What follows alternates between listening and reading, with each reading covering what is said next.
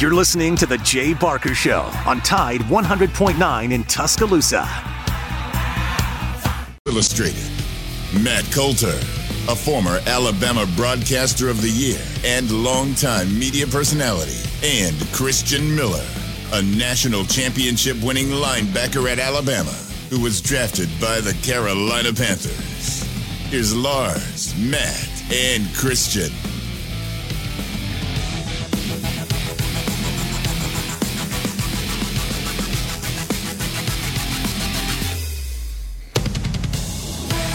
Welcome in.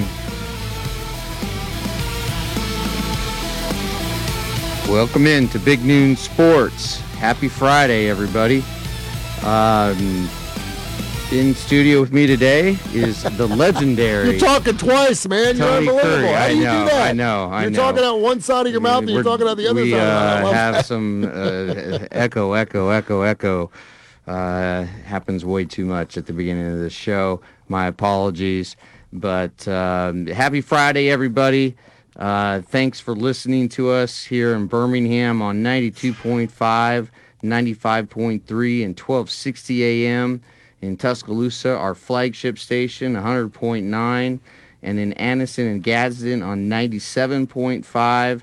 And of course, you can always check us out on our website, bignoonsports.com. There's a easy listen button. You can just hit that. Now, why and, Big uh, Noon Sports? Where'd you come up with that that, that brilliant idea? That You know, okay, so t- at 12:30 we have Tim Brando on. Okay. And I already told Brando, Yeah. hey, we uh, we admit we plagiarized the word big. Yeah. right? biggest for Brando. Yes, and it starts at noon, so it's the Big Noon. Okay, I got it. Yeah. Just, just wondering Yeah, who came up with it. I didn't know if you. I don't know if you'd gotten some type of committee or maybe a branding company to come up with that AF it, just to make sure you were. Uh, I'm just messing I think it was uh, the uh, the genius of uh, Walt Williams Uh, who's uh, on our team. Yeah. Um, and also, we'd love to take your calls today. Uh, hit us up at 205 342 9904.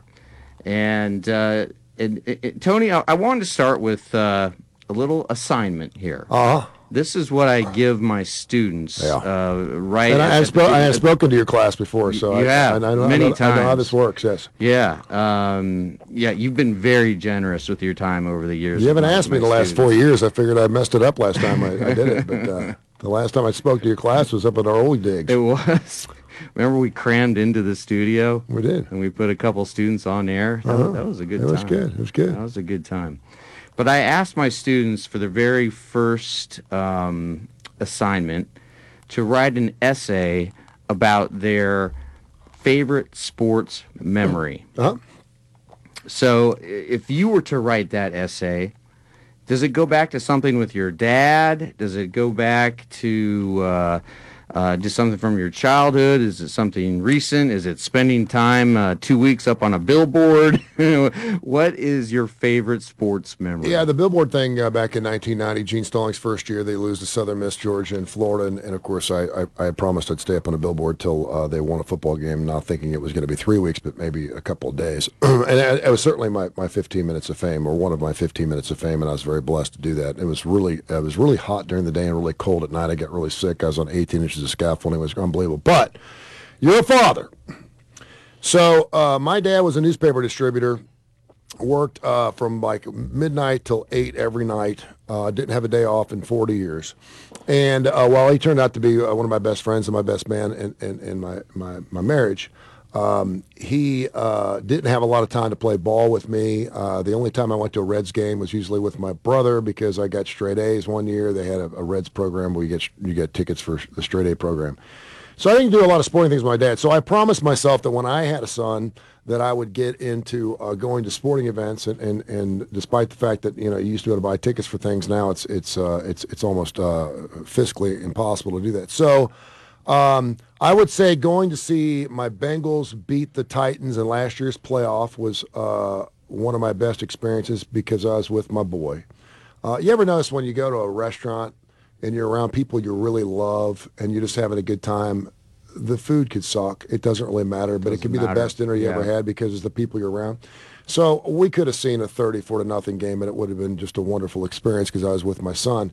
And um, uh, w- to win the way they did on the McPherson field goal at the end of that game uh, was just unbelievable to see a game of that magnitude just as a as a professional football fan. And then I'm a Bengals fan much like yourself. To see that was you know we we held each other we cried. It was great. It, wa- it was fantastic.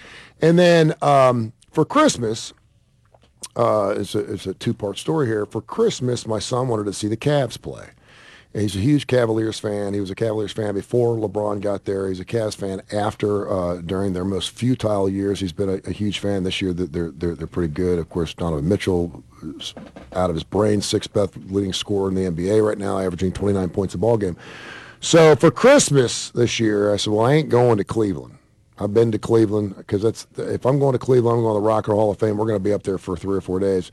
So the Memphis Grizzlies uh, who had won 10 games in a row, is uh, hosting, of course, the Cavaliers this past Wednesday night. And Santa Claus got him a pair of tickets. Uh, they were right center court uh, in the plaza level. Uh, Santa spared no expense. And uh, we went up there Wednesday. Um, he had school the next day. I had to be on Fox 6 WBRC and do the Curry and Claypo show at 7 o'clock the following morning. So I was doing my math. I was like, okay, this is going to be about a four-hour drive. I said, we'll shoot up there for the game, get out of school early on Wednesday. We'll go up there, see the game, and we'll come back. And uh, again, every time I go to a game with him, it's just an unbelievable game. Mitchell wasn't playing. Ja Morant's just, uh, it's it's filthy to watch him play on television. To see him in person, you swear to God, I, I swear that that that the Cavaliers were ghosts. He would go into the paint. There'd be four seven foot dudes with their arms up, and he was running through them. It was the most amazing thing. And he did it over and over and over again. It was amazing. And of course, the Memphis Grizzlies uh, win that game. Uh, Garland misses a, a late three, gets blocked. They win 115 to 114. Fireworks going off, uh, streamers, the whole nine yards. Despite the fact that his basketball team didn't win, it was great to see the Memphis Grizzly fan base, obviously at a home game, really get into it. It was just a great experience. The drive home. Not so much. We drove along that line of showers, those thunderstorms and tornadoes. Uh, so we traipsed in uh, to the Curry household about four o'clock. I get up at four thirty. so I laid on the couch and watched watched some Weather Channel for a few minutes and started my day. And I got after it yesterday. But just just most recently, those two times, and, and uh, most of it had to do with the fact that I was with my son. Yeah. Uh, he loves. He's like he's like you and I. Like women don't understand how guys can invite their their buddies over and they don't say a word to each other for eight hours and it could be the best day ever. They just sitting there watching TV, eating popcorn, drinking beer, whatever. They don't have to talk to each other. It's just being in that brotherhood and watching something that they both like at the same time. They don't have to say a word. My son's kind of the same way. We do talk during the game, but he is so intent on watching the game itself. He wants to get into sports communications. Uh, and I said, man, you need to go do some internship with the Hawks, with the Blazers, with Alex. Do something where you can go to these games first, first of all, free, but do something where you can go every single day and and, and just get your fill of it. So and I think he'll do that. But uh, those are the, the, the most recent times. Uh, yeah. Just, just um, uh, before I get into my favorite sports memory, Christian Miller. Okay, same question to you. Your favorite sports memory, but it can't involve anything you did on the field. Um, well, you, you kind of just. Wow. wait, can you? Oh, there we go. luck Sorry, we, we were having some some uh, difficulties on our end, but um, you kind of caught me off guard because um, I mean, my entire life I've Okay, well, I, I, I'll, played sports. I'll, I'll, let be honest. you. I'll I- let you go. I'll, Well, I'll I'm let trying you to go think of a time. I mean, I, I don't. I mean, everything really. Anytime I went to a sporting event, I feel like it kind of involved me. I was either on a visit, I was playing, I was going to my brother's games. I mean, I used to enjoy going to his games. You know, growing up. If you want me to go with that, but that I don't. I wouldn't classify that as like my favorite sports memory. Um, you know, my dad. You know, he played in the National Football League, but I was too young to really remember. He retired when I was probably around four.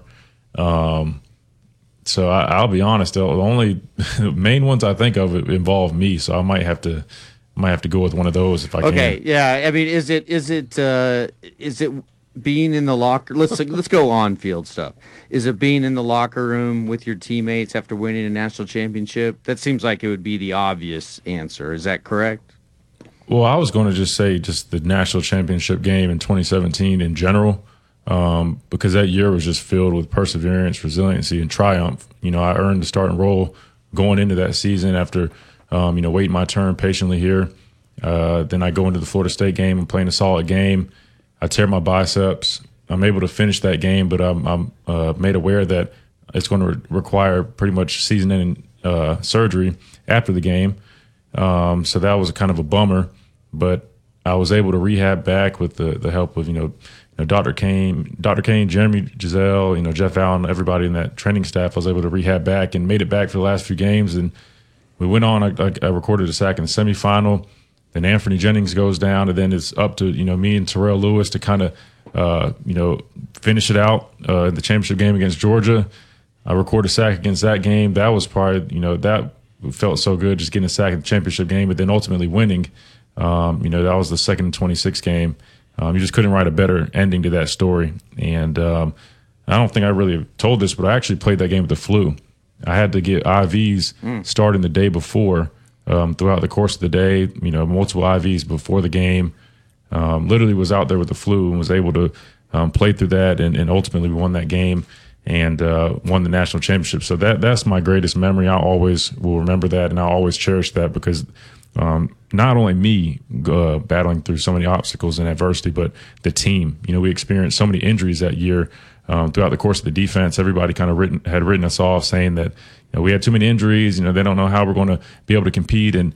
You know, guys just kept stepping up. You know, Jamey Mosley, my best friend and roommate, stepped up at outside linebacker. So many guys had gone down, but everybody um, when it was their turn to step up, they did a phenomenal job, and we, we it, it, honestly allowed us to come together as a team and uh, be, to be able to to pull that off and win the championship game against Georgia. Um, that, that meant a lot to me. So that'd be my favorite memory. So both you and Jordan had a flu game. All right, it wasn't it wasn't a bad pizza. yeah, his, his, is probably a little more uh, well known than mine, um, and rightfully so. not but, anymore. but uh, yeah, no, I, I, take pride in that. Yeah, no, I, I, had to tough that one out. I, I couldn't sit out. I, I didn't care how sick I was, and I felt terrible. I mean, I remember the night before the game, I was thinking in my head, I'm like, how the hell am I about to play this game?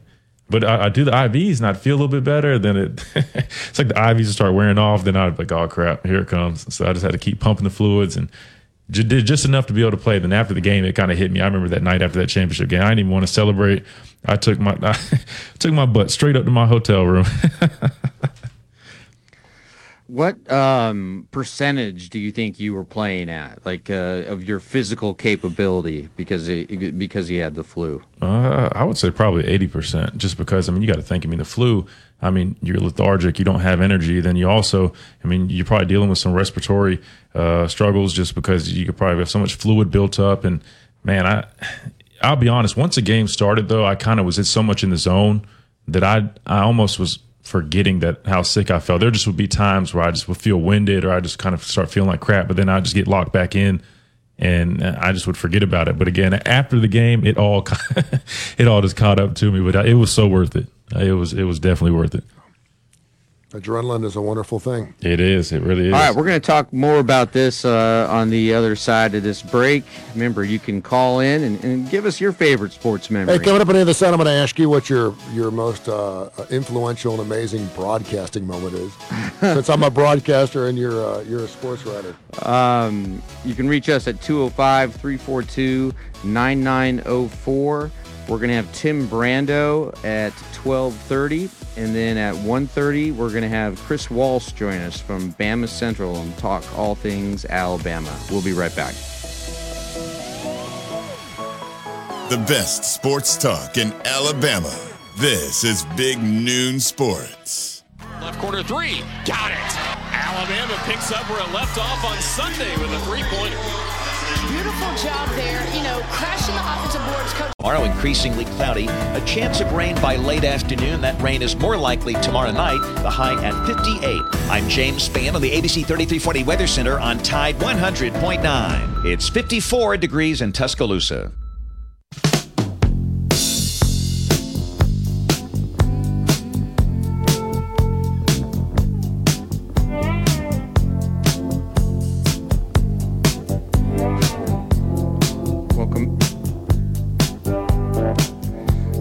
Back in to Big Noon Sports. Lars Anderson, Tony Big Curry. Noon Sports. You want me to drive the show? Go ahead. I, I, I turn it over give to me your phone numbers and give me your stuff. I tell you what, next come out next break because that's what I do. I, I mean, I'm, I'm not good at anything else. Um, I, am I'm just a Just take- radio. just I'm take it over. I'm just a radio driver. Uh, do you get you take you get phone calls here? 205-342-9904. That's 30 or 205-342-9904 uh, on Big Noon Sports. So make sure you give us a call. And uh, what do normal people want to call about? They want to talk about your books or Um, I asked, I solicited uh, people to call in and offer their favorite sports memory, because again, that that's, That's a uh, very the- broad the- topic. The, hey, What is your biggest sports moment? Because you've written books about Tom Brady. You, you probably have a plethora. You Well, could write a yeah, book. You you could know, write a it- book it- about your biggest sports it- moments. it go- it go- Lars' biggest sports moments. I, I I have written about this moment before, and uh, it occurred with my father.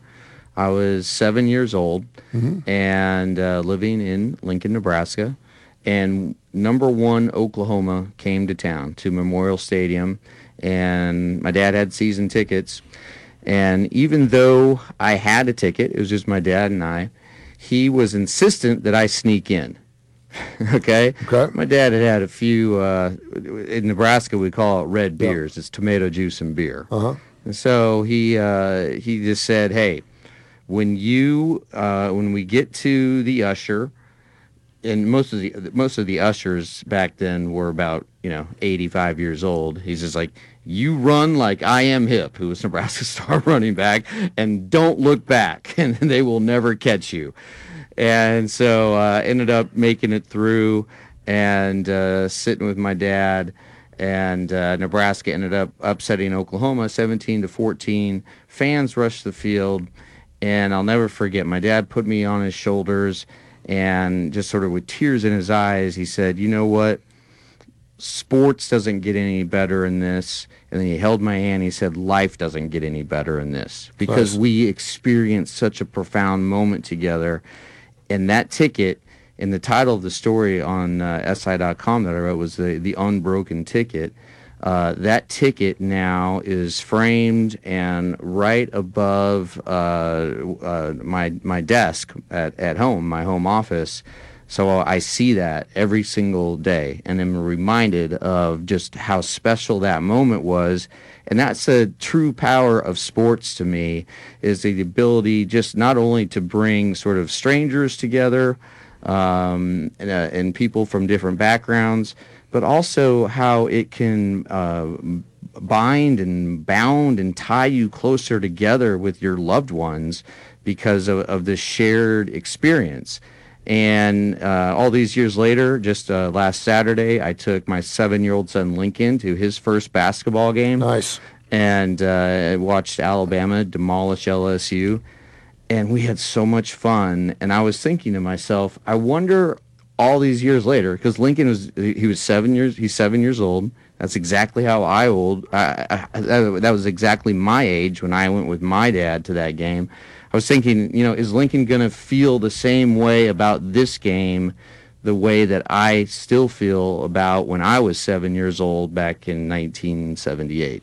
Don't stop doing it, man. If you can afford to do it, and obviously you have uh, some resources. You know, you, you talk about the the galvanization of, of of not only loved ones coming together, and I, I know some people are really into sports, and then they you know they, they go with their dad or their mom because they, they, they, they really feel it, and and certainly with your son knowing your background, he's got some probably some hereditary sports genes in him because of what you do for a living. It, to bring that to point, we went to. Um, Santa Claus is really good to the kids. When you get divorced, Santa Claus really comes through because you obviously want to be the winning parent. uh, so, so I am definitely not the winning I pulled out all the stops that. I got my kids on Christmas Day, and so uh, Santa Claus set us up with a, a ride on an Amtrak train. And my son's got special needs; he's 15 cognitively about a seven or eight year old about the age you're talking about and loves trains. And so uh, we went down to the, the intermodal downtown of birmingham and i was trying to figure out a way to get on the train not, not make it too long. I'd never been on an amtrak train. I don't know how dirty it was blah blah blah. The greyhound station's down there. So we, we, we took a train to trussville or uh, uh, tuscaloosa.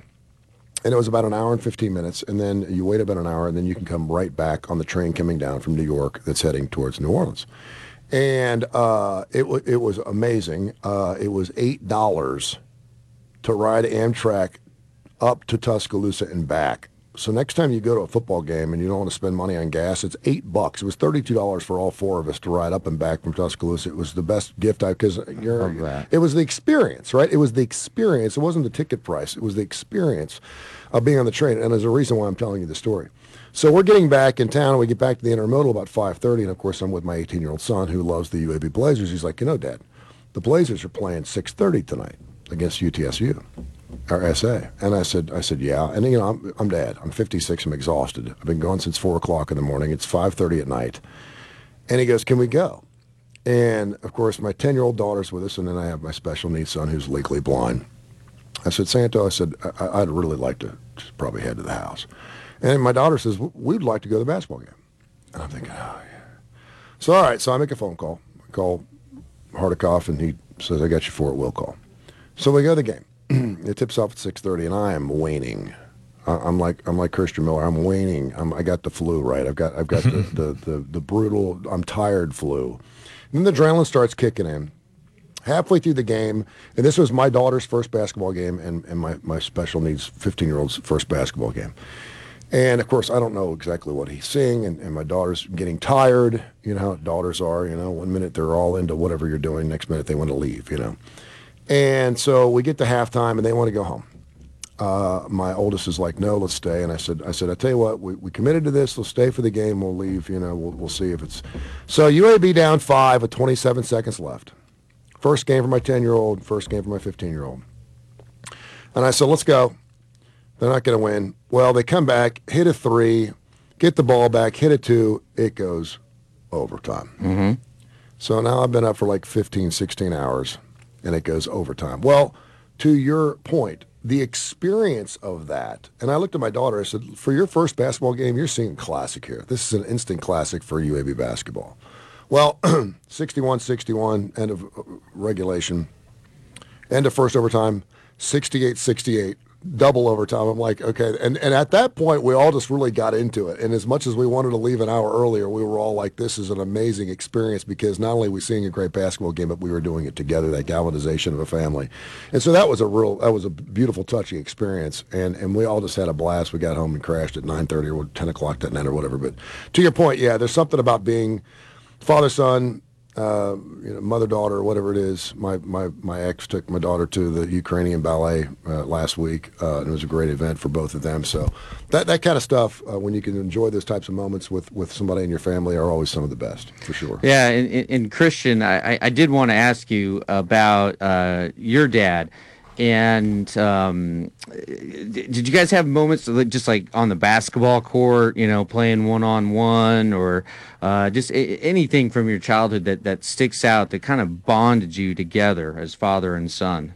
Yeah, you know, football always was what bonded us. You know, obviously he played uh, the sport for so long, and then with me kind of following in his footsteps, that always kind of brought us together. You know, he always would, you know, come to my practices. You know, I first started playing. He was actually the the coach for my brother's football team, which was like seven and eight years old, eight, eight year old guys, and I was, you know, four years old when I first started playing, and he was the coach. So that kind of just carried on. You know, he'd always, you know, just basically take me to events and whatnot. You know, he'd take me to, to Carolina football games. You know, since he played there, and he's in the Hall of Captains and now the Hall of Fame at the university. So that was always our, our, our bonding time, which was was football. And then you know sometimes we would you know play a little basketball in the driveway as well. But sports definitely brought us together, and, and rightfully so because um, they they impacted both of our lives so much.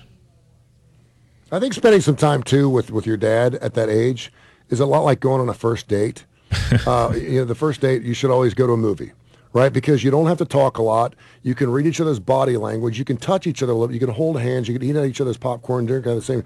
And, and so there's not a whole lot. So when you're when you're at an event or a game with your dad, there doesn't have to be that awkward. You know, we just mentioned guys can sit around for eight nine hours and not say a word to each other and have the best times of their lives. Yep. There, there, there's not a need there to explore or discuss who made what. You can say, "Wow, what a play," and then bump each other a little bit, high five each other. There's just that compatibility of, of you know, it's just a wonderful thing to be able to see those types of events. Uh, you know, there's a lot of fathers out there that aren't nearly comfortable enough with their kids they probably should be because they're either deadbeat dads, they don't see their kids as often as they like, or they don't want to, which is really, really sad. So when you have that opportunity to, to say or do whatever you want, and know that if you don't say anything at all, it's going to be a perfect day. That's that's a win-win. I will say too, at the Alabama basketball game on Saturday, I, I, I used Lincoln as a distraction right to get uh, to go sit in the first row right there's there's two seats Use your down kids, there. my man. yeah and i was like lincoln just act like you know what you're doing go right past They're the never usher gonna tell you no. and lincoln just smiled and went and i'm like you the man lincoln and uh, again just a little bonding Get better seats and pick up and he women just, in he- parks. he, just yeah. could not believe how big those alabama basketball players I know, are right? It's a pretty what a amazing what a great team. We'll talk Alabama basketball coming up with the always entertaining Tim Brando. We'll be right back.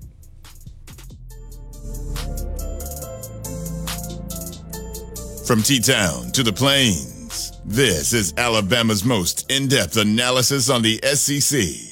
This is Big Noon Sports. I wanted to know why some people who get COVID 19 get it so bad. I found out it may be because they have a high risk factor, such as heart disease, diabetes, being overweight.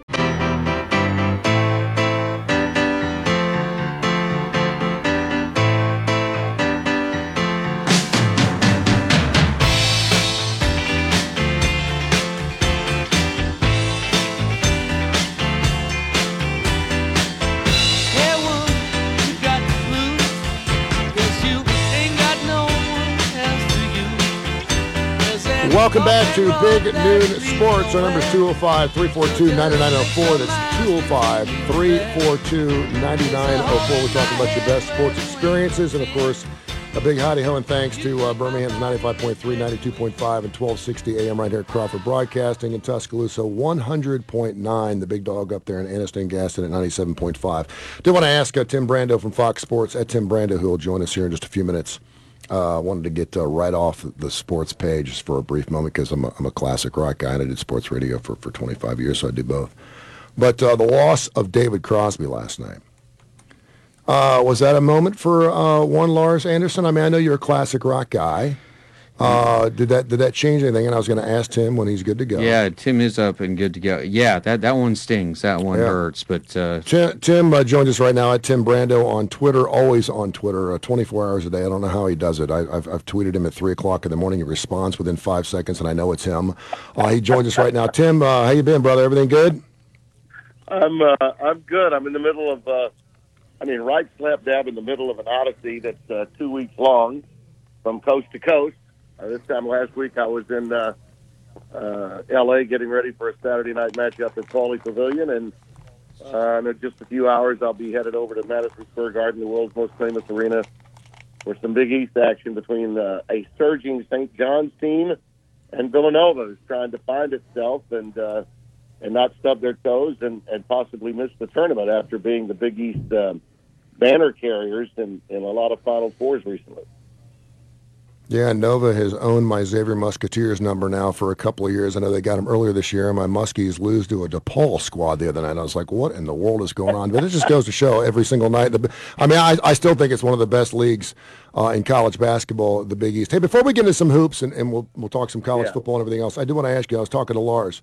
Uh, David Crosby passed away. We're going through this uh, this moment in time right now. We lost Jeff Beck. We lost Lisa Marie Presley. We're losing. Uh, we lost a, a local celebrity country boy, Eddie. It's just been like stop already. They come in threes. This time it's coming in fours and fives. But is there one? First of all, what's your musical preference? Second of all, is there one music icon that's still alive that if and when he or she passes away, it'll directly affect you? It'll it'll it'll, it'll and actually bring a tear to your eye. Uh, well, there are many. There are so many because, uh, you know, my father was an entertainer as well as a broadcaster, and we had a, a, a show band that used to tour SAC air bases. And uh, I loved crooners. You know, I was around uh, a kid. I was a kid with a uh, musicians union card because I played the drums and was part of the act with my father. And I played in in, in small rooms in Vegas and as well as uh, you know with a little tuxedo suit on and the whole bit uh, with my dad. Uh, we we actually played uh, in Vegas once uh, in one of the smaller rooms, and the other act that was there were the Harmonicats. If you remember that group from way back in the 50s. Yes, wow. Some guys That's- playing their harmonicas, you know. Um, so all music of all types has always been. I mean, after sports, probably that is my my passion. And as a rock and roll radio guy in college, you know, I was the music director at K Rock Radio in Shreveport in 1975, summer of '75. So, you know, as a freshman, I was I was also calling centenary games with the former voice of LSU was was the centenary with Robert Parish uh, when he was playing there, uh, Jim Hawthorne. And so I was doing on the AM side uh, sports uh, in the summertime as well as some in the winter, uh, moonlighting though. But but I was also spinning records, you know, and uh, uh, so I've got a lot of love for all music. Uh, Crosby, Stills, Nash and Young, uh, some of the greatest, you know, uh, the, the greatest lyrics and and uh, uh, and and songs that I think maybe we we knew of at the time, but we didn't really appreciate it until we got older. You know, whether it was uh, Stills and the Buffalo Springfield, um, you know, uh, the Byrds, which of course David Crosby, you know, pinned uh, "Turn, Turn, Turn," just um, and they got together. And I know Young Young was sort of the guy that was indifferent, but Crosby, uh, Stills, and Nash were, you know, just they were part of, of of I mean, every album they made, I wanted. You know, every eight track I could get my hands Mhm. on. So, yeah, this one stings a lot. You know, um, but as far as anyone that would bring a tear, uh, you know, I, that that happened. Most of those guys that um, that got together, you know, including Jeff Lynne, who I love from ELO. That was my favorite group in '78. I thought they could have been the Beatles if they stayed together longer. He was influenced a lot by John Lennon, Jeff Lynne, but um, you know, when he got together with those guys, with Roy Orbison, you know, and and uh, and all those guys to make that other group that was so good, you know, and Dylan. Mhm. Uh, I could I could watch, but every time one of those drops off, I'm hurt. I mean, it it really Yeah. stings. You know, George Harrison was tremendous too, but um, I'd say of the ones that are out there now, uh, Tony, the one that would probably sting the most, uh, you know, worldwide would be, um, you know, the Stones. Anyone from the Stones, whether it's Richards or whether it's Ron Wood, or you know, if it's Mick Jagger, uh, and those guys are still doing it at a very, you know, high level. And I think that their music is probably the most appreciated for the longest period of time. Uh, I was never a Stones freak. I mean, I didn't, I didn't have to listen to them, although the, their records were, you know, inescapable. They were all big time hits. But um, my favorite uh, musician, I think, has been and will continue to be for a long time, Jeff Lynne of, of ELO. No, he's fantastic. I mean, I'm I'm totally with you, and and just um, the way he orchestrated, I think it's the right word to say, Yeah. the type of Yeah. music. And you, and you mentioned you mentioned Ron Wood. Ron Wood was nobody until, of course, he started playing with Jeff Beck, who just passed away Right. within the last Right. couple of weeks. And Rod, Rod Stewart, another one of those cats that played with Jeff Yeah, Beck, who was so instrumental. So Yeah. yeah, yeah, Rod no Stewart doubt. So so so. Yeah, so I'm going to try to make a tangent here. Uh, in college hoops right now, who is your Crosby, Stills, and Nash? Who is the three guys on one particular team, and you may even picked Alabama, that is so harmonious that if you take one of those guys out, it totally changes the look of their team? Uh, I'd have to go out out west with UCLA and tell you that the player that that absolutely ignites them uh, is is a kid named David Singleton that most people probably don't know that much about. Tyger Campbell is the the the the, uh, the floppy hair to you that goes with dreads, or he goes with a major afro and looks like a throwback to the Michael Warren days of '68. And by the way, did you know today was the date of the Houston UCLA game that TVS Eddie Einhorn uh, syndicated across the globe, and it was the first ever nationally televised uh, game on on television for college basketball. It was the Wow. it was the game that cracked through. That was 1968. Okay, I was 12 years old, and I'll never forget watching it. And um, you know, I was a big basketball, you know, kid. I lived across the street from a state, state championship guard in my high school, and um, sort of idolized him. So I went to high school games all the time, and then followed him through college. Uh, but but you couldn't find college basketball on national television anywhere, anytime, until after Lou Alcindor and the Big E, Elvin Hayes went at it on this night, this very night in 1968. That's um, that's something when you think about it. You know, the March Madness as we know it wouldn't have been what it what it became without that breakthrough game. I, I submit to you, Lars, that college basketball owes the 1968 game at the Astrodome in Houston the same debt of thanks that the NFL owes the Baltimore Colts and the New York Football Giants in that overtime game played in 1958. It was as important to college hoops. Yeah, I, I agree. Uh, that's a good bit of history right there. And just going back to the, the three musicians yep. who, for me, uh, that impacted me the most when they passed, uh, in order of uh, sort of significance. One is number one is Kurt Cobain, died yeah. on my birthday in 1994, April 5th, 1994. And it, it, it's like you, I remember exactly where I was, what I was doing when I heard the news. Same with Chris Cornell. Mm-hmm. Same with Amy Winehouse. Th- those three really just uh, devastated uh-huh. me. But um, all right, sticking with sports. Uh, last night, Gonzaga's uh, 76 game home winning streak was broken by Loyola Marymount. Uh, now Auburn has the longest current streak in the country. I think it's a home winning streak. I think it's at 28. What venue that you've been to, and you've been to basically all of them. Mm-hmm. What, what school has the best home court advantage in the country right now? Allen Fieldhouse at Kansas.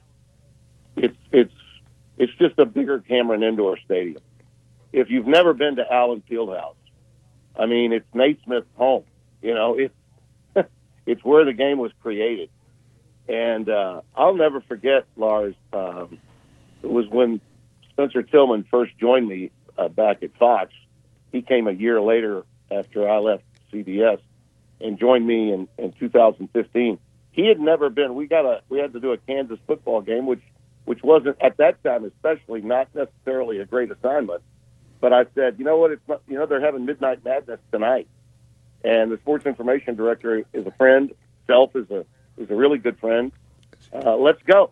And I took. He had never been to Allen Fieldhouse, Okay, and he played in that league. He played in the Big Eight, and uh, he couldn't believe it. Midnight Madness at Allen Fieldhouse, and that's really where, you know, it was. It was one of these spots. You know, if you're not at Lexington or if you're not at North Carolina or Duke, you definitely want to be at Kansas. And um, this past year, when I was there for a really good assignment because Kansas football was doing well and trying to get bowl eligible, uh, they were playing Pittsburg State, you know, a Division three school who had a former Kansas player who played for uh, um, uh, Bill for one year. Uh, it was coaching the, the Division three team, and uh, it was an exhibition game. First time they played on the floor, and the place was packed. I mean, packed. You know, for uh, you know an early November game, it was. Um, it's an unbelievable place. If you get a win in that building, uh, that's probably the best road win you'll ever have as a player or as a coach. I think, I think, and that would probably be. I, I think a lot of people would say the same thing that I'm saying to you now. Tim, you know, I'm going to ask you. Can you stick around for one more segment? Yeah, I'd be happy to. No problem. You're wonderful. Tim Brando from Fox Sports will join us uh, right here next, uh, right here on uh, High Noon or Big Noon. Say High Noon. Maybe that's one of my. I think you were going to call it high noon, weren't you? We were. That that was uh, that was Jay's idea. Couldn't steal Jay's idea, so we stole uh, the word "big" from Tim. There you go. You know, I, we plagiarized Tim Brando. I, I I admit it. Tim, I admit it. Tim Brando back here on Big Noon Sports next.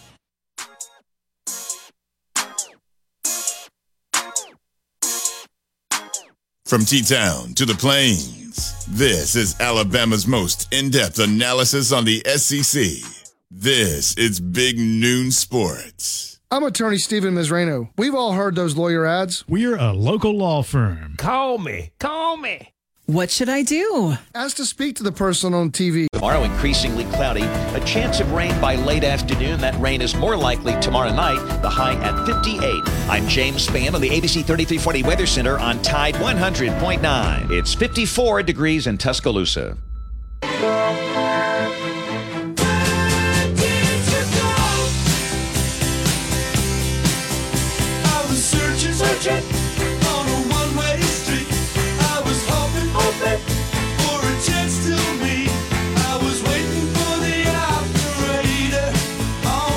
There he is, Jeff Lynne. One of the songs I never get tired of. I can never turn off Mr. Blue Sky. We got Mr. Blue Sky on right now. Tim Brando at Tim Brando on Twitter. Um, by the way, I was going through, we were talking about uh, classic rock and rollers. David Crosby tweeted 12 hours before he died. Don't tell me. Don't tell me Twitter's dead. He tweeted 12 hours before he passed away. Tim Brando joins us right now from Fox Sports. He is uh, making his way to Madison Square Did he Garden. tweet anything significant? no, it was a snarky uh, David Crosby. Kind of, if you read his, his tweets, he's pretty snarky. He was he was getting pretty. well, he's always been kind of grouchy. He was always a grouchy guy. Uh, I'll tell you a quick story, Tim. We were doing a backstage barbecue uh, with Crosby, Stills, and Nash. We were doing a meet and greet. This is in 1993. And uh, the first thing I did is I went to the engineer to, to hear the mix of the band. I wanted to hear the band without the music to see if they actually sounded that good, and they did. And I had 20 winners, and Graham Nash came back to say hello real quick. And we, we had Jim and Nick's, which is a local barbecue joint. I guess they're, they're more regional now. And uh, I, I came up to see if I could get David to come back. And of course, David looked like David. He, he never looked different. He looked like he just got out of a washing machine. He had a white T-shirt with stains on it, and you could see his belly button hanging out. And he had shorts on. And and so I go up, and, and he was going through the the, the commissary, uh, the green room, uh, backstage at Oak Mountain Amphitheater, and was pitching a fit to the point where he was throwing food. And uh, Jay Wilson, who was with New Era at the time, came over and said, "Man, just stay away from David. He's having a bad night. He's always having a bad night." He was really pitching a fit about how bad the food was uh, backstage. So I go back to our, our meet and greet, and I get a plate of barbecue, Southern Hospitality, and, and I'm not doing it to be nice to David. I'm doing it in hopes he'll come back and say hi to my to my winners. And I said, "Mr. Crosby," and I tapped him on his shoulder. He gave me this mean ass look, and I, I said, I said, I have a plate of barbecue. I heard you didn't like the food here. I hope you enjoy your dinner. And he took it from me and walked off. Didn't say a word. Thirty minutes later, he comes walking back looking for Tony Curry. He's like, "Is that Tony Curry back, guy back here?" He goes, "Man, I'm so sorry. Just, I, just, I have to, I have to have my carbs. I have to have my protein. Where's your, where are your winners?" And spent spent 45 minutes with him out there. So it was a great moment from, from David Crosby. Hey, uh, we, we've been talking all kinds of uh, crazy things, and we'll talk about hoops again here in a second, Tim. But I, I did want to ask you. I'm sitting here at Crawford Broadcasting. It's the first time I've been in this building. Uh, we're on WIDE, right down the street uh, or down the hallway is WDJC, which is a, a Christian gospel station. A good friend of mine, Justin Brown, works there. So I'm, I'm doing a two for one today. Um, but the studio, and I mean this in the most complimentary way. I feel like I'm back at WKRP in Cincinnati. The studio, the studio has not been touched since 1972. I'm telling you, it smells like 1972. It feels like 1972. It is 1972. I'm having a, a flashback. I feel like I'm 17 years old, and I absolutely love it. It's great. So I want to know what's the best and worst broadcast booths you worked at in your life. You're going to Madison Square Garden. I know some places really take care of their broadcasters. Some will put you in a closet and tell you to have a good night. What what's your best broadcasting booth and your worst broadcasting booth? Gosh, that there there are a lot of really good ones now um, that that uh, because they've been renovated, you know. But a lot of places, as you know, the broadcast booths are the last thing that they actually renovate because they're going to take care of the uh, of the donors first, you know. And one of the things that's happened in the National Football League is they put their radio people, their radio people are off the 50 yard line. They're not near network television and they put them up in the nosebleeds in the corner. For instance, the New Orleans Saints radio broadcast team is, you know, in the left-hand corner of the of the upper deck of the Superdome, and they have to call the game off the, the monitor. I'd say of all the football stadiums I worked in, the one that was most overrated was Notre Dame Stadium. Now they they, they have repaired it since 1990, but uh, the greatest one now, without question, is uh, for me anyway in uh, Michigan at the Big House. They've got a beautiful facility there. us to broadcast out of. There you go. Tim, we got to fly, man. You- you- One one quick question, Timmy. Did you have any travel issues getting up to New York? I know uh, that that there's still No. problems at airports across the country. I did not. I did not. And, and may I say one quick thing before I leave? Brandon Miller Yes. is the best is the best player, the best freshman in college basketball, without a doubt. There you go. No one close. Great way to leave the show. Tim, thank you so much. We are just talking about how gracious uh, you are and, and how grateful we are to have you on every single week. Thank you so much. Have yourself a great, uh, great day. Thanks, fellas. Anytime. Thanks, There's Timmy. Tim Brando joined us right here on the Big Noon Sports. Your phone calls 205 342 9904. We'll take a short break. Want to know what's going on with the Crimson Tide? Download the Tide 100.9 app today. By now, you know that sound. It's the sound of the Home Depot. But what about those sounds? Those are the sounds of an LG wash tower with ultra large. Welcome back to Big Noon Sports with Lars Anderson, Matt Coulter, and Christian Miller.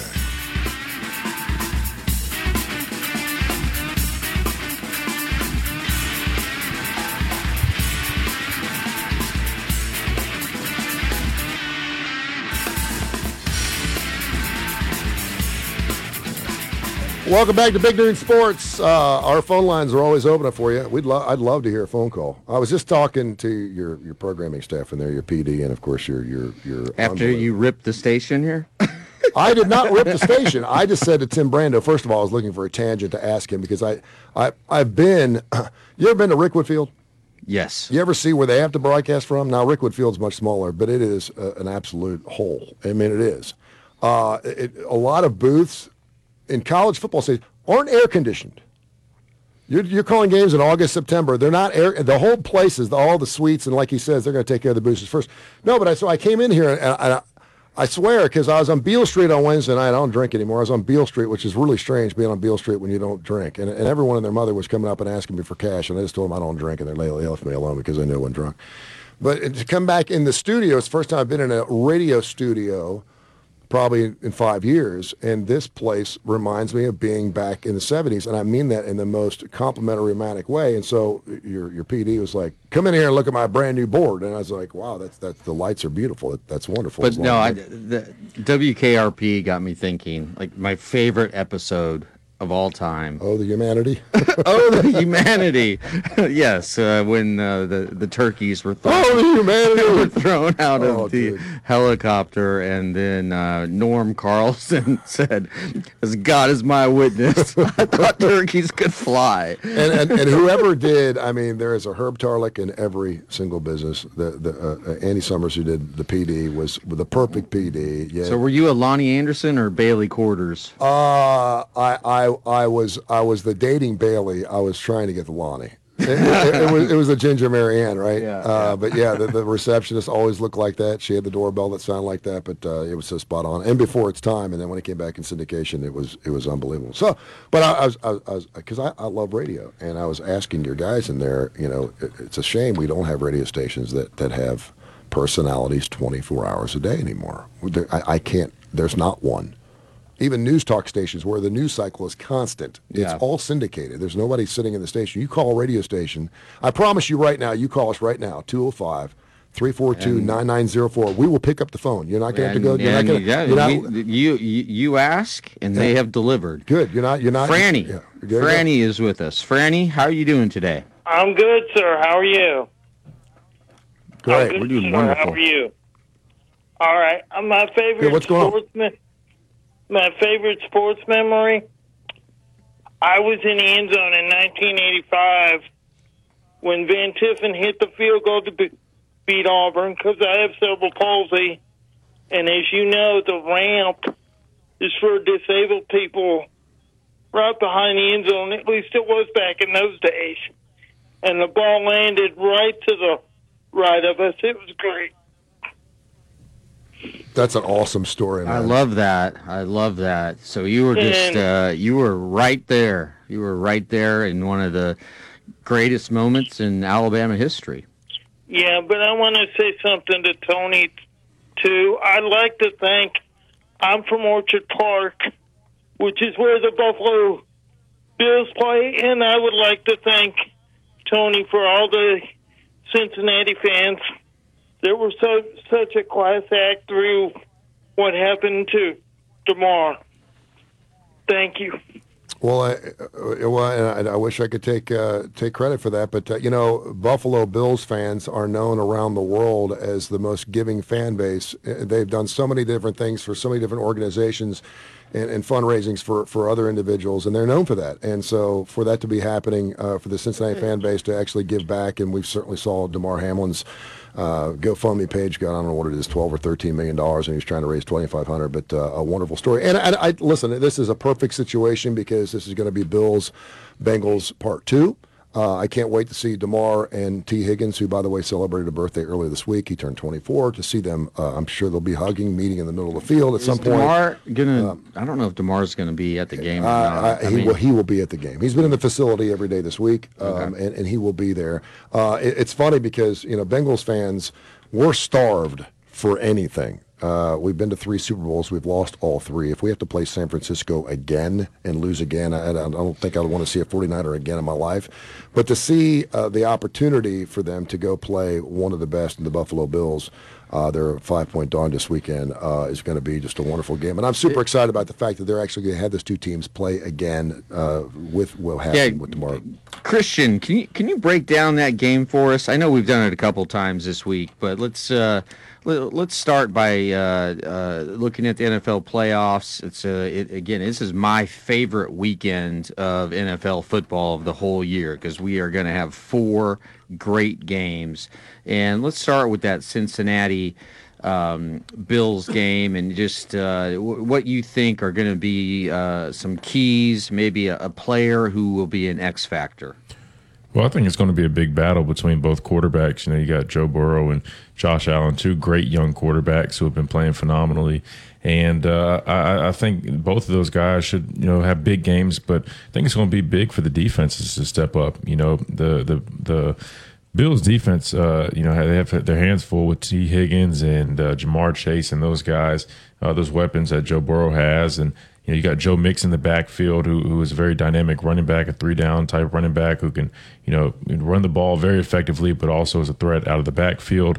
Um, so I think the defenses will be, um, you know, very important in these games going against these these very um, talented young quarterbacks. So it's going to be tough for Cincinnati. You know, they're going to Orchard Park, they're traveling up to Buffalo, and so Buffalo's going to have that home field advantage. And then, uh, obviously, last time these teams saw each other, um, there was the unfortunate injury to Damar Hamlin. So I think it's going to be a, a very emotional game uh, initially, and, and I'm sure the Buffalo Bills are definitely going to be um, very motivated and very passionate about this game.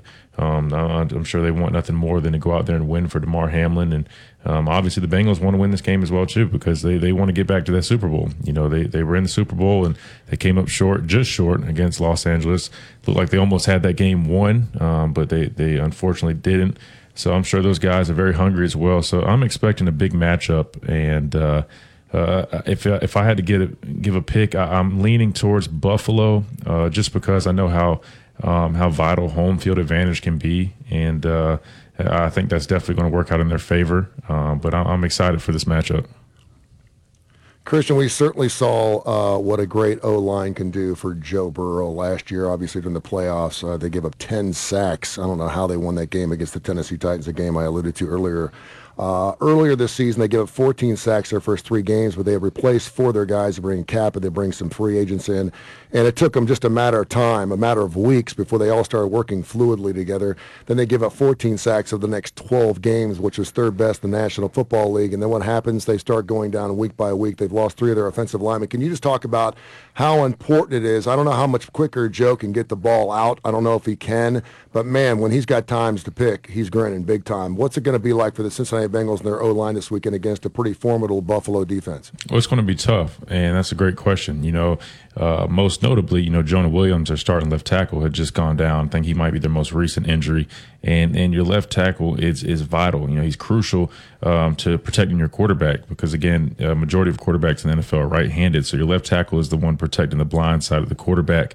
And to have your starting left tackle go down, that's a huge blow um, for already um, hindered uh, offensive line in Cincinnati. So it's going to be a, big challenge for them to be able to keep Joe Burrow clean. And, and when you have a, a struggling offensive line, um, you start having to implementing things like you know keeping uh, tight ends in protection uh, to help out, help chip defensive ends, which they'll probably do because you have effective pass rushers than Sam Hubbard. Um, or excuse me, on the he's on the Bengals, but on the the Bill side of the ball, you, you're missing Von Miller, but you got guys like Basham and um, guys stepping up um, who are effective in their pass rush. So you'll have to bring guys in like your tight ends and your running backs and and keep them in protection to help your offensive line out, which then uh, leaves you a little you know vulnerable in the passing game because you don't have as many guys you know um, as receiving targets. So um, that's definitely something to watch out for.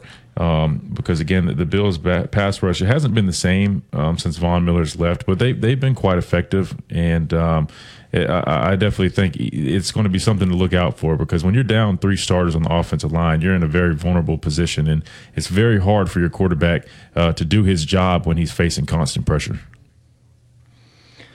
Okay, Tony, uh, there's growing sentiment among national writers, and I've been talking about this.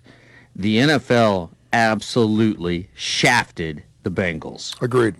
Shafted the Bengals. This should be a neutral site game this weekend. This should be a neutral site game because look, they the league addressed uh, the Baltimore Ravens' potential loss of a division title with the, that coin flip provision, and they addressed the Bills' potential loss of a number one seed by saying, okay, if they meet up with Kansas City in the uh, AFC Championship game, it's going to be played in site. neutral site. But what about the Bengals and the potential loss of the number two seed, which they would have gotten Had they beaten the Buffalo have they beaten the Bu- Buffalo Bills, and then they're up seven three, about ready to go 14-3. Is there a coin flip? No. Is there a neutral site? No. Just go to Buffalo.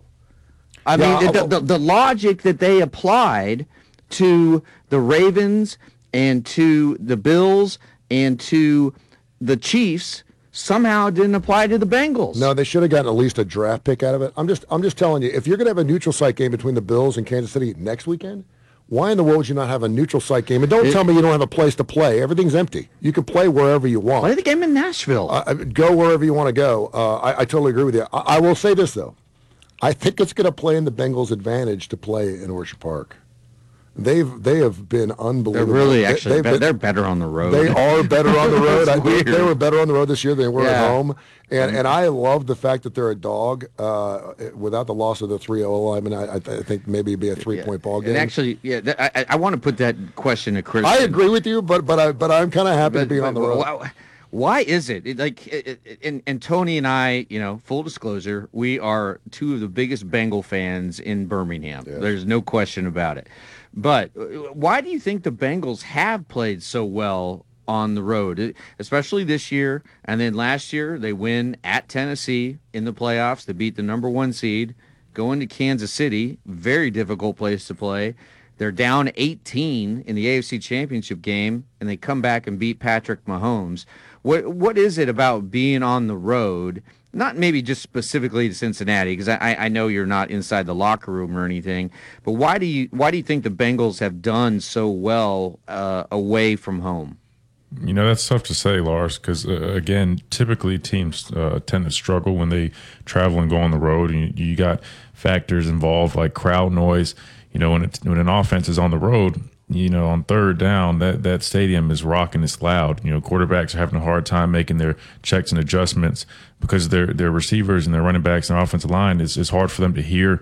It's slowing them down. They're risking getting delay of game penalties and they're having to uh, be forced to call timeout. So typically that's what you see when a team travels and plays on the road. But for a team to, to excel on the road, sometimes guys like embracing that that villain role. I know that was something for me that I always embraced. I almost I always say this. I almost enjoyed playing on the road more than at home. There's no disrespect to Bryant Denny. I enjoy Bryant Denny, but I almost kind of like that that villain factor of when we go on the road, like we're demanding the respect of the stadium. And even if they're booing us when we first come out by the third quarter, I loved knowing that we silenced that crowd. It it it motivated me. It fueled me to to get a sack and shut that crowd up. I love that feeling. So for me, I like playing on the road. Now I don't I don't know how as a team, you know, they're so effective at playing on the road because typically you do struggle, but um, like I said, I guess it's all about mindset and and being able to control what you can control and uh, making the most of it. Like I said, if you're well prepared for that crowd crowd noise and you're going into it already prepared for those those those difficult circumstances, then use the rest of it as motivation to he- say, "Hey, we want to we want to go take over your house. We want to. This is our house now." That that's at least how, as a defender, I used to look at it. All right, uh, you want to take a short break? I got another segment to go. Uh, it's been a fantastic show. Tim Brando joined us not for one, but for two segments. Uh, you get a chance to be checking anything out. Uh, it was fantastic. Chris Walsh from Bama Central going to join us at 1.30. Okay, there you go.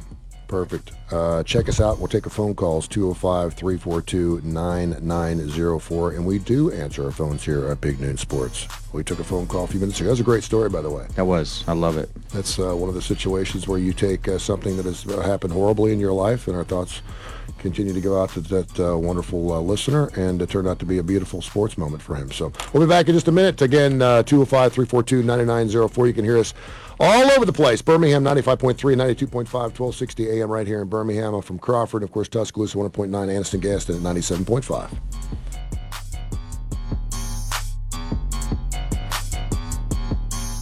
More Big Noon Sports coming up. Has the pandemic affected your business? Even with more and more customers going online in the past five years, online business has grown greatly due to the pandemic. Now more than ever, it's important. Tomorrow, increasingly cloudy. A chance of rain by late afternoon. That rain is more likely tomorrow night. The high at 58. I'm James Spann on the ABC 3340 Weather Center on Tide 100.9. It's 57 degrees in Tuscaloosa.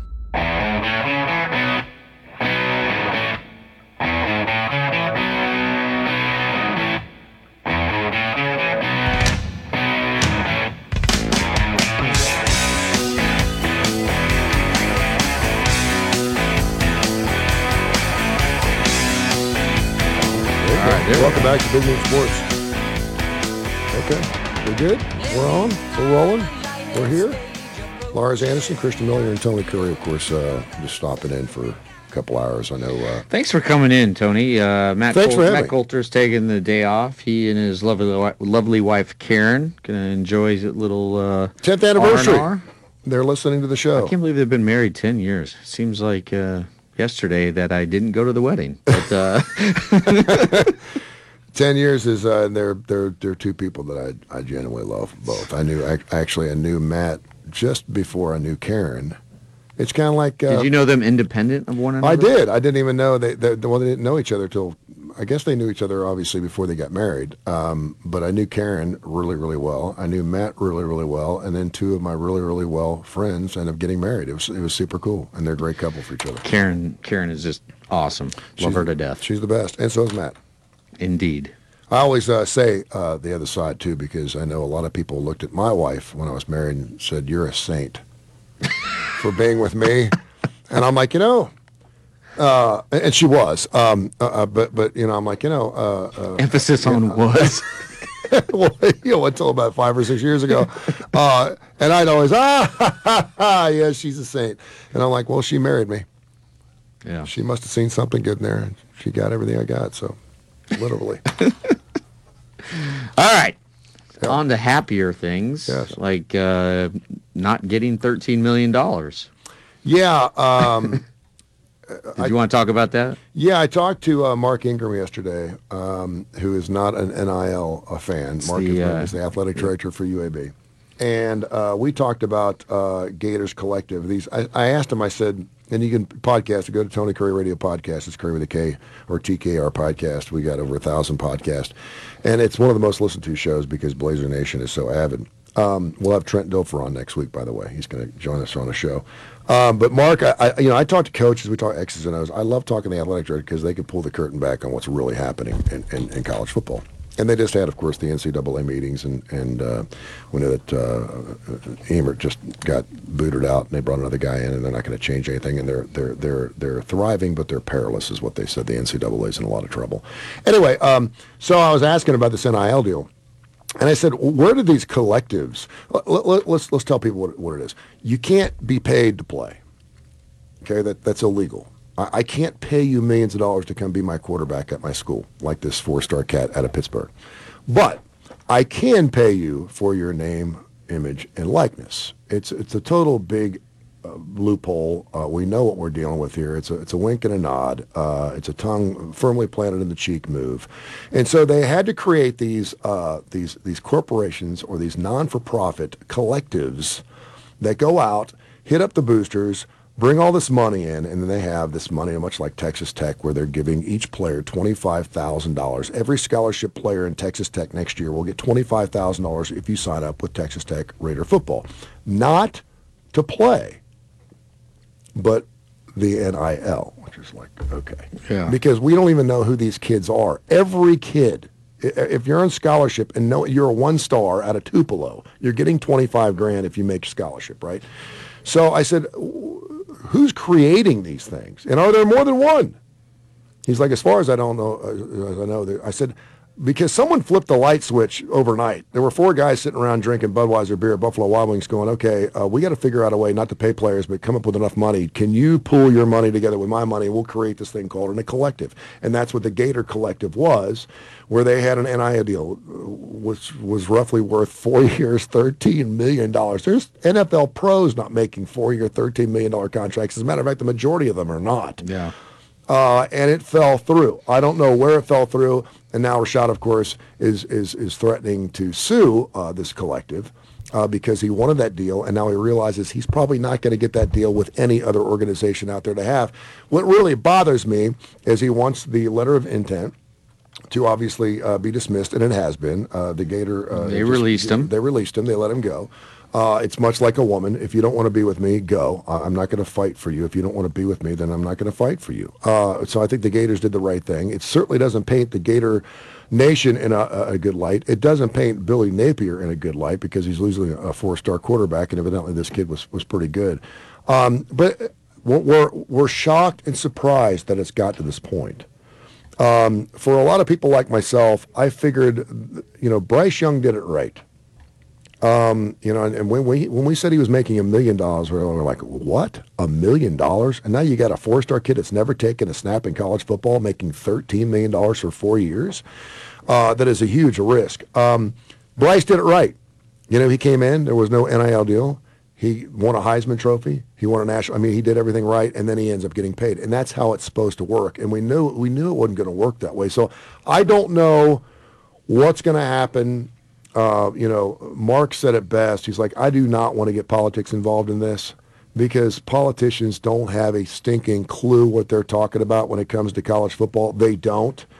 Uh, all they do is pass laws to protect the student athlete, to protect the universities, to protect these collective bases. And it's going to get super ugly, super messy, and super expensive to do that.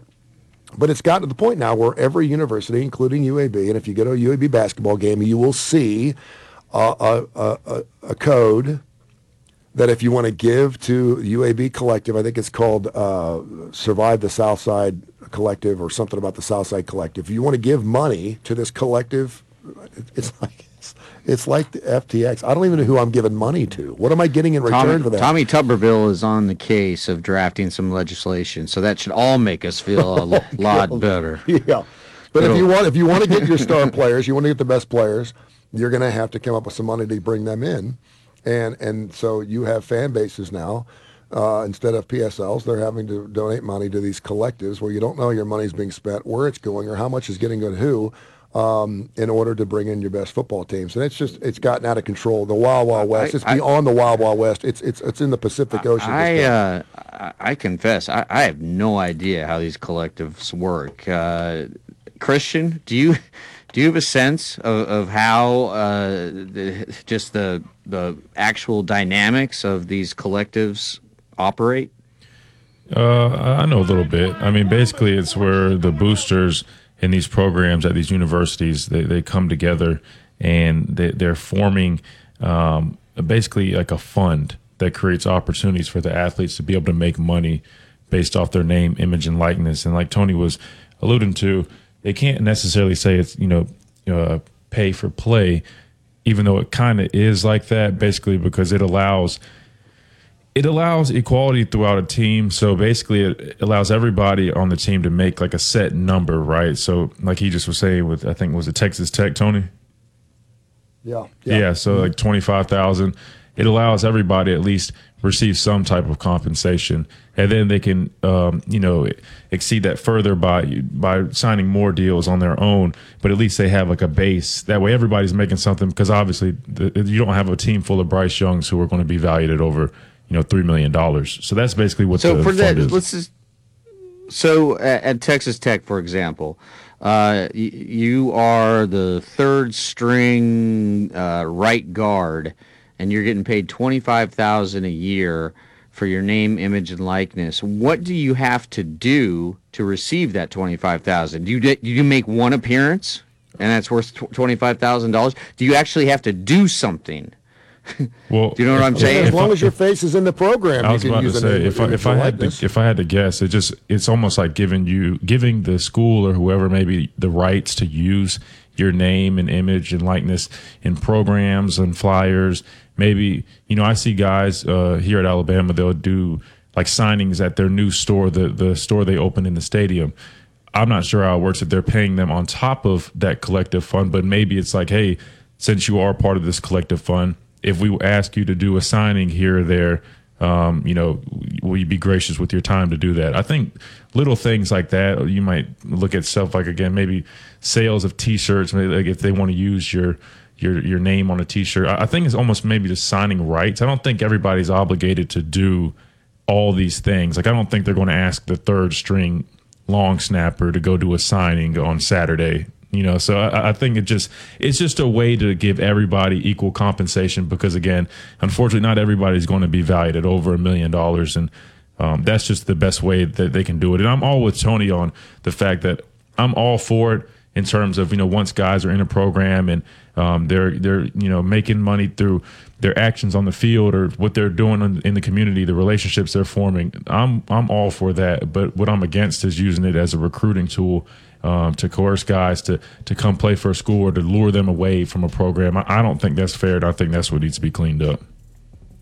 And unfortunately, the people that should know better are the ones that are running this whole mess, and that is their parents and the adults around these 17, 18, 19 year old kids are like, You're a four star kid. You're not going anywhere, honey, unless you're making $13 million over the next four years. And we saw how that went down. Hey, Christian, it's been a pleasure being on with you, man. I got to fly. Enjoy your next interview, man. We'll come back and see you soon, okay? You're great, Tony. Thank you, brother. Yeah, thank. Yeah, I really appreciate you coming in, and uh, always welcome, my friend. Hopefully, there won't be any more dead rockers between now and the next time I come in.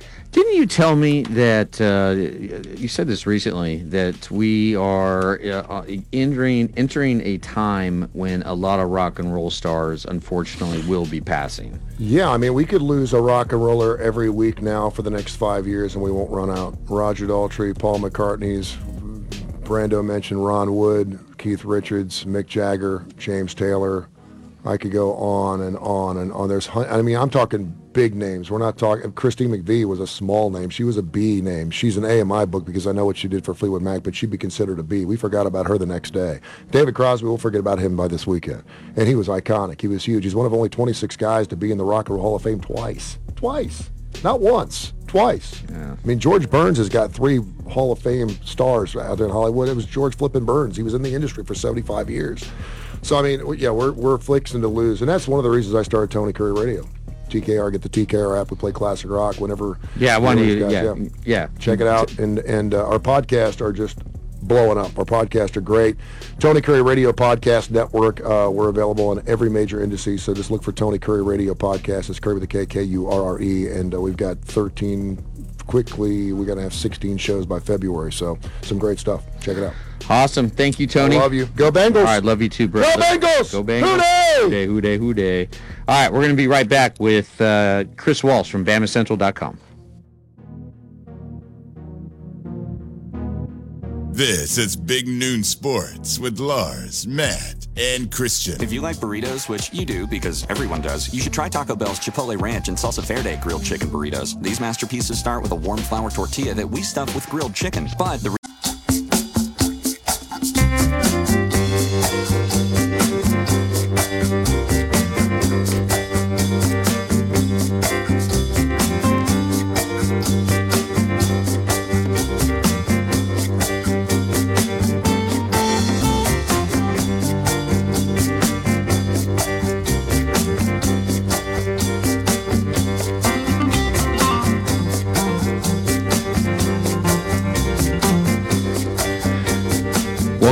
Big Noon Sports.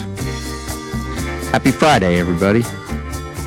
It's going to be a great weekend. Uh, NFL football, college hoops. I'm going to be spending some time with my kiddos. I get to take them. Uh, I have the honor of taking them to a birthday party. All three of them, my five, five, and seven-year-old.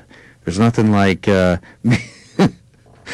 nothing like being the oldest dad at a kid's birthday party by about 15 years. But our, our next guest is he, he'll he'll know something about that. Uh, he uh, is like me in that uh, he waited till a little bit later on in life to have kids. Nothing wrong with that.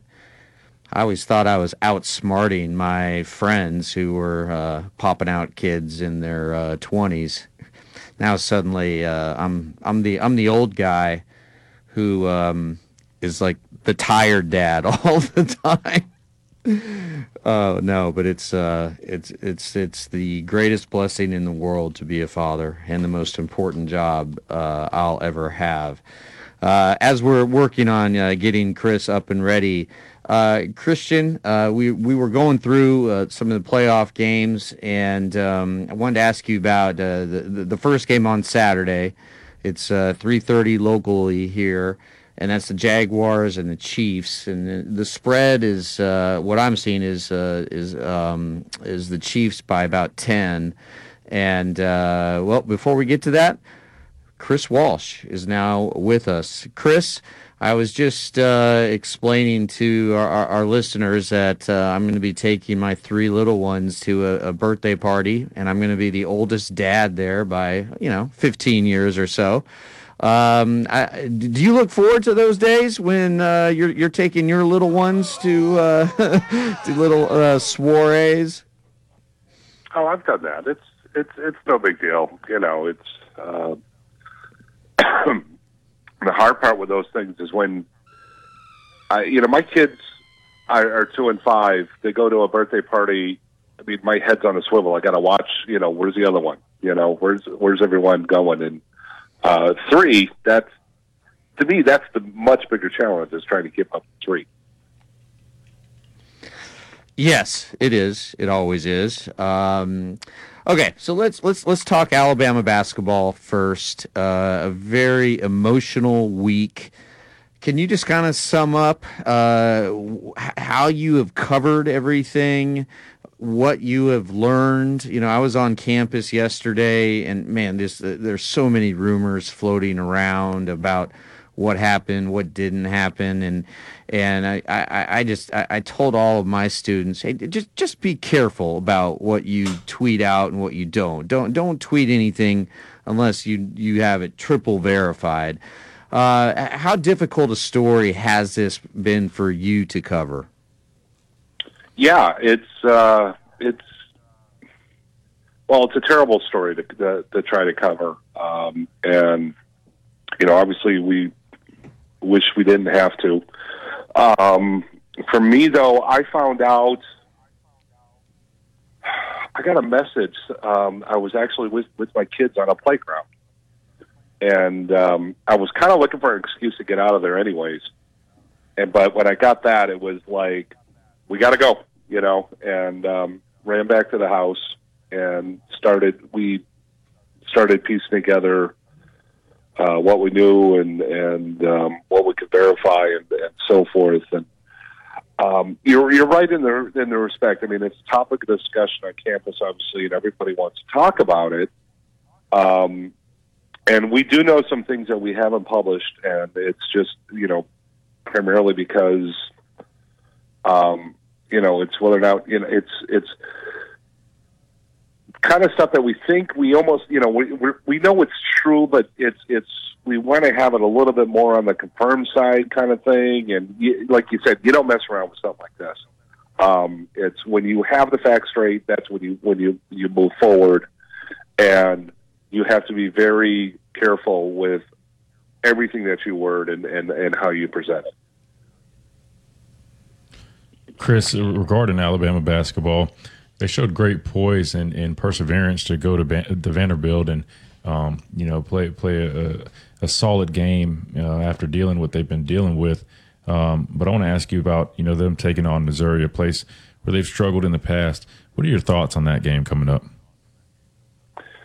Yeah, and okay, like I, I want to be very careful on how I say this because I don't want to imply that there's something good that happened out of the shooting. But um, this is the kind of thing, you know, we've seen it over and over before. Tragedy happens, teams rally, and the fact that this team is on the on the road this week, I think, is really going to help help this team um, because they're they're they're really leaning on each other.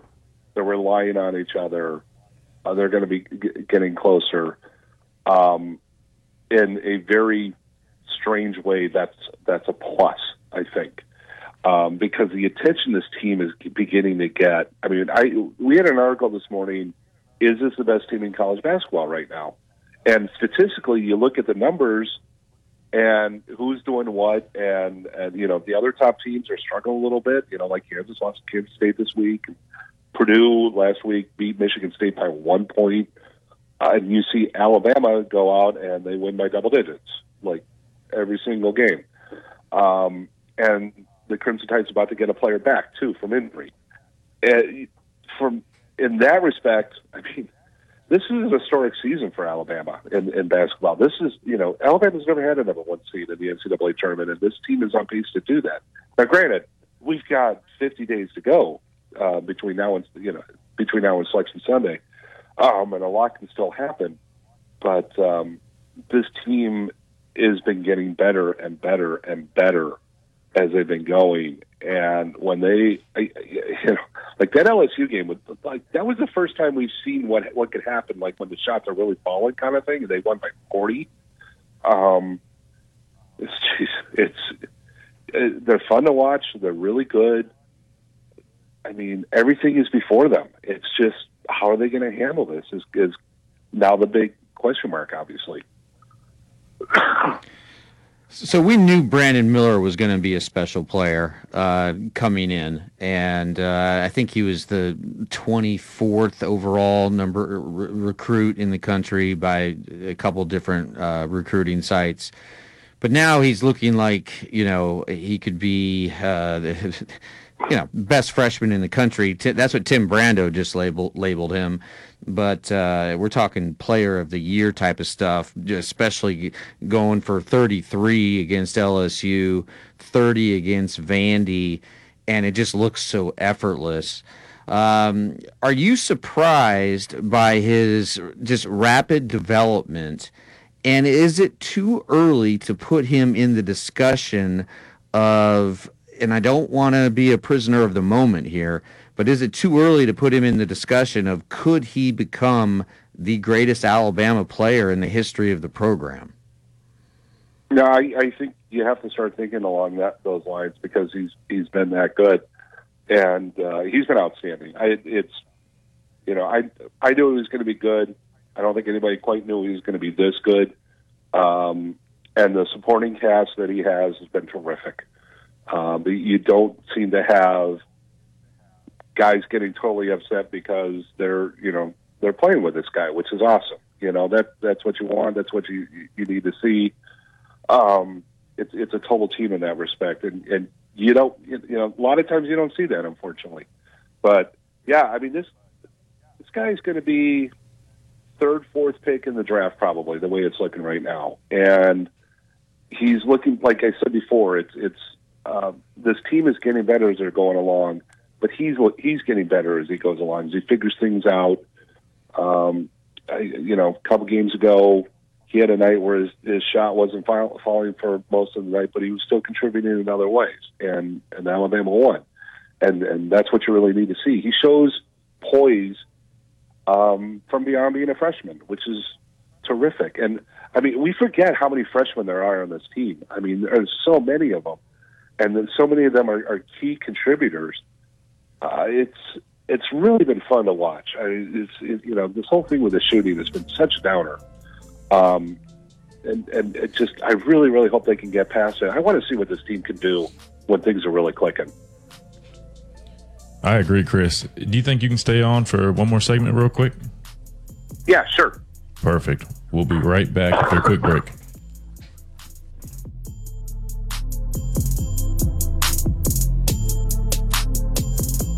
This is the Big Noon Sports Network. Want to know what's going on with the Crimson Tide? Download the Tide 100.9 app today. I had a nighttime routine for my frequent heartburn. I would drink milk, I would sleep upright with more pillows, but that painful burning stayed.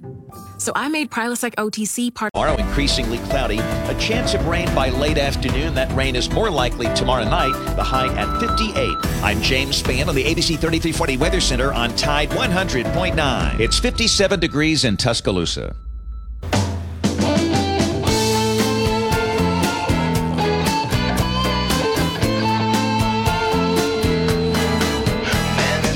Welcome back to the show, Big Noon Sports. Christian Miller here, joined with Lars Anderson as well as Chris Walsh, talking a little bit of Alabama hoops. Back to your point, you just were, were talking about how young this team is, Chris, and I think that's what I'm most impressed with. Is is just these guys are young, but they play so much older. Talk a little bit about how how well Nate Oats does, you know, getting these guys prepared to play and and, and to be so mature for such a young group and, and the way they handle things, especially with the adversity that they're going through right now. Just how impressive it is um, that they they just appear to be so much older than they are. Yeah, this year um, in particular, I think Nate really set a tone. Okay, well, a he recruited the right kind of guys. That that's step one. But b, um, and and this is what third, fourth recruiting class he's had at Alabama. So it, they're more of his kind of guys that he wants, which I, I think is really really important. But the thing that I I kind of go back to is before the season started, he just went, look, here's the deal. If you don't play defense and you don't play defense well, you're not going to play, period. And that's just the way it is. And it's, it was, bam, it was out there to start with. And, you know, this team came out and, and had the right attitude from day one and has played really, really uh, well. But, yeah, just, I mean, it's, you know, you, you you go up and down the roster and, and you look at the guys who are contributing, and it's everybody, which has been really terrific. This is, I mean, if you're a coach, this is what you're aiming for, and um, you know, despite the age, like you, like you just said, they don't look it, they don't play it, and that's the thing that I keep, I've been saying, like once once we started getting an inkling that, that hey, this team's good, it was like, hey, but you know. Quinerly's coming back from a knee injury. He's only going to get better. A lot of these guys are freshmen. You know, it's they're just beginning to figure the SEC out. You know, and and what it's all about and playing at this level. They're only going to get better. And you know, the injuries are kind of, guys are going to be coming back. Um, it just it's it was it's it's all been just kind of piecing together. You know, one step at a time, and every single game you just see.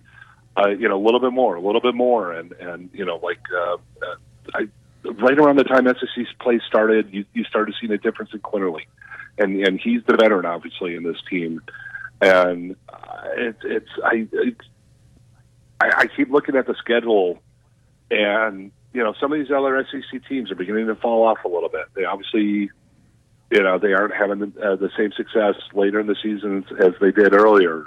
Uh, Mississippi State is a good example of that, and we're now going to be getting into the part of the season where they're going to be facing desperate teams night in, night out. They got to get a win to try to stay alive for the NCAA tournament. So this team is going to be tested every single game, and that's even without the the, the ranking. And now, you know, they're being hailed as a number one seed. Uh, they're going to get everyone's best shot.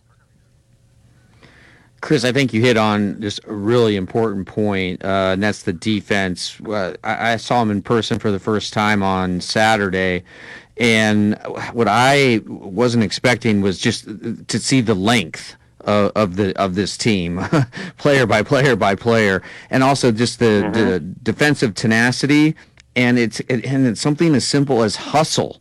Like I, I think it's the defense that really fuels the offense. Uh, do, do you agree? Yeah, yeah, and I mean, time after time, you see, you know, some team make a pass, and you see this like this arm out of nowhere, because a the guy has uh, you know has the physical ability, but he also had the awareness. You know, the ball shoots out, they get a turnover, and you know it's two points for Alabama. Uh, the stat that that caught my attention from day one that is still right up there is the rebounding. They are grabbing everything. and it's great. Yeah, uh, and they're they're a fun team to watch. I mean, you, you look at the shot chart from that LSU game. It's either a three or within two feet of the basket. I think there was one mid-range jump shot, and uh, I love Nate Oats' attitude. If you're open from three, shoot the ball.